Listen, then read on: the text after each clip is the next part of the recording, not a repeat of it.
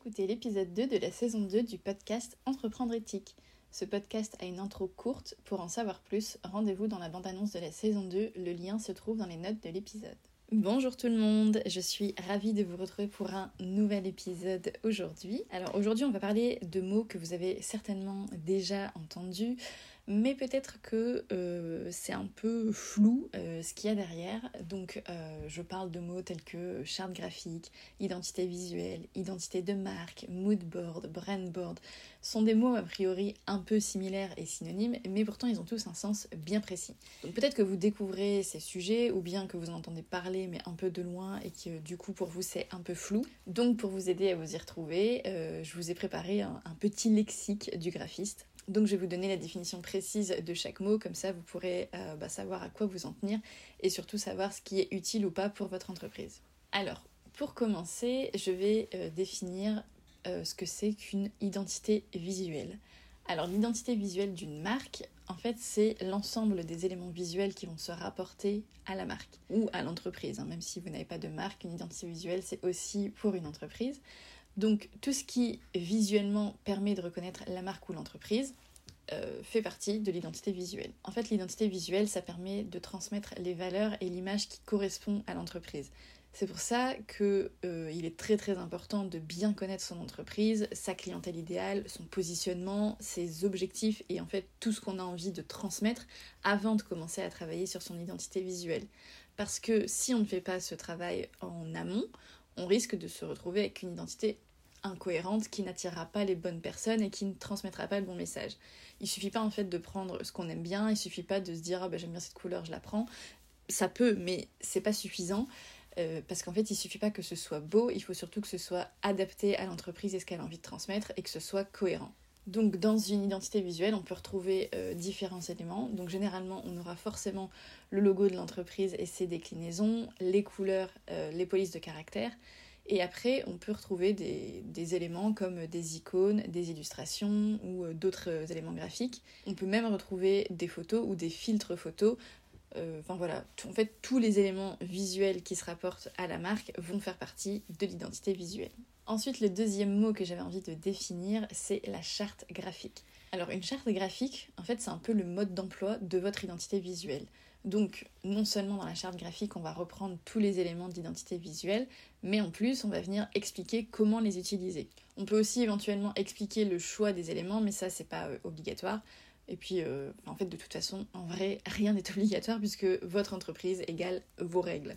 Donc dans la charte graphique, on va euh, par exemple retrouver euh, bah, quand utiliser quelle couleur. On peut aussi retrouver les règles de police, donc la taille et le choix de la police selon si le texte est un titre ou un paragraphe. Donc on va dire ben, pour les titres, on va prendre cette police dans telle taille. Pour les paragraphes, ce sera cette police dans telle taille, de telle couleur, etc. On va aussi retrouver les différentes versions du logo, quand est-ce qu'on va les utiliser, est-ce qu'on a le droit de faire, est-ce qu'on a le droit de les retourner, est-ce qu'on a le droit de le transformer ou pas. Enfin voilà, c'est vraiment, euh, comme je le disais, un mode d'emploi de, de, l'identité visuelle, ce qu'on a le droit, ce qu'on n'a pas le droit de faire, et, euh, et, les règles générales pour utiliser l'identité visuelle. Donc une charte graphique, c'est un document qui peut être euh, un peu lourd et un peu long, et c'est pas forcément indispensable pour toutes les entreprises. Moi par exemple, pour entreprendre éthique, j'ai pas de charte graphique parce que je suis la seule à utiliser l'identité visuelle de mon entreprise, et du coup je connais les règles que je me suis fixées. En fait, une charte graphique, c'est particulièrement utile quand plusieurs euh, personnes vont travailler pour la même marque ou la même entreprise. Et donc pour s'assurer de la cohérence de leur travail dans la création de visuels, etc., eh ben, on fait une charte graphique pour que chacun et chacune puisse suivre les mêmes règles et que tout soit cohérent.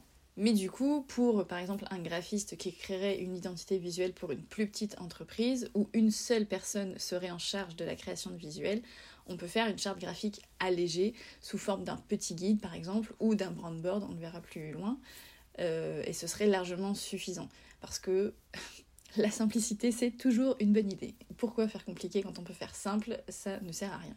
Ensuite, la troisième notion que j'avais envie d'expliquer, c'est l'identité de marque. Alors une identité de marque, c'est l'ensemble des éléments qui vont se rapporter à une marque, mais cette fois, pas seulement les éléments visuels. Donc en fait, dans une identité de marque, on peut retrouver des choses comme des sons, des slogans, ou voire même des odeurs. Euh, je vais prendre un exemple pour que ce soit un peu plus parlant. Mais par exemple, tout le monde connaît, euh, ou presque, la petite musique de la SNCF et la voix de Simone. Alors Simone, c'est la dame qui enregistre toutes les annonces de la SNCF.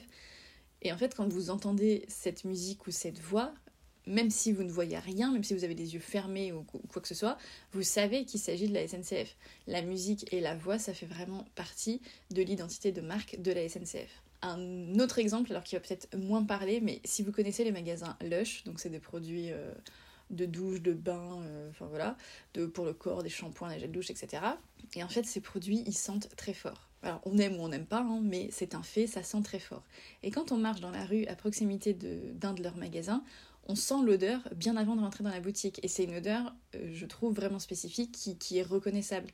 Et on peut se dire, ah bah, enfin, moi, souvent je dis, ah, ça sent lush.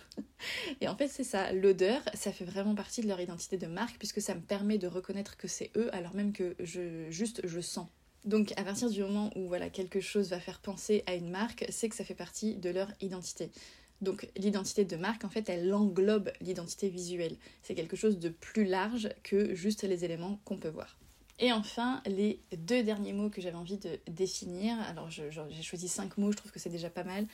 Euh, si jamais vous avez d'autres mots que vous ne comprenez pas, n'hésitez pas à venir, euh, m'en parler, bah, soit sur Instagram ou euh, en commentaire euh, du blog, puisque, puisque cet épisode est aussi disponible par écrit sur le blog. Donc vous pouvez laisser un commentaire là-bas. Il y a tous les liens qui seront dans la description de l'épisode. Mais voilà, je suis restée sur cinq mots parce que je me suis dit c'est déjà pas mal à, assimiler. Et donc les deux derniers mots que j'avais envie de définir, ce sont les mots moodboard et brandboard parce que je, trouve que ce sont des mots qui sont souvent euh, utilisés et je pense que parfois ils peuvent, ils peuvent être un peu confondus. Alors, un mood board en premier. Donc un mood board, littéralement, c'est un tableau d'humeur. En fait, c'est un outil qui va très très souvent être utilisé au début d'un projet de, design, d'un projet graphique ou même de, n'importe quel autre projet. C'est vraiment très souvent utilisé. Et en fait, c'est un document, donc c'est un espèce de, document, un tableau sur lequel on va rassembler différents éléments pour dégager une ambiance générale.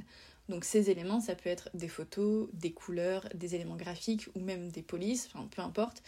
Mais le but, c'est de rechercher en fait la traduction visuelle de mots-clés qu'on a définis avant, qui correspondent au projet, pour faire ressortir une direction. Donc on cède ensuite du mood board pour s'assurer de rester dans la bonne ambiance en fait pour le projet.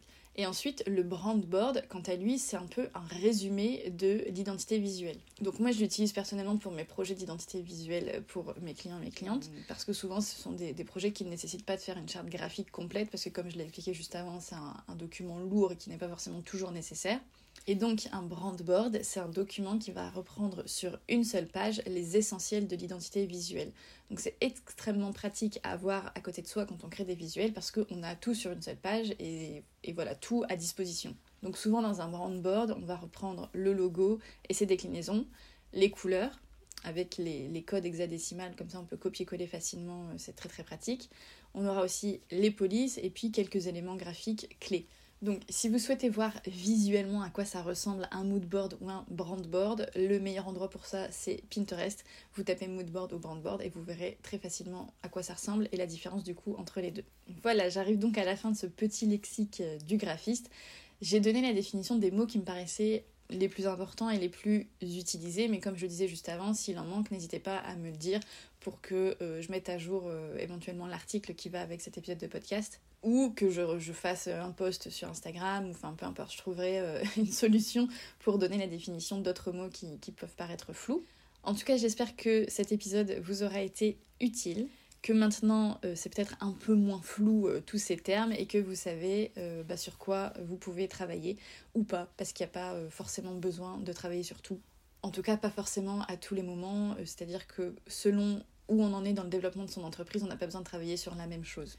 Voilà, donc encore une fois, si jamais vous avez la moindre question sur tous ces sujets, n'hésitez pas à venir m'en parler, euh, que ce soit sur le blog, sur Instagram ou euh, sur mon site, vous avez un petit formulaire de contact, n'hésitez vraiment pas. Je vous retrouve du coup dans 15 jours pour un nouvel épisode. En attendant, prenez soin de vous. Ciao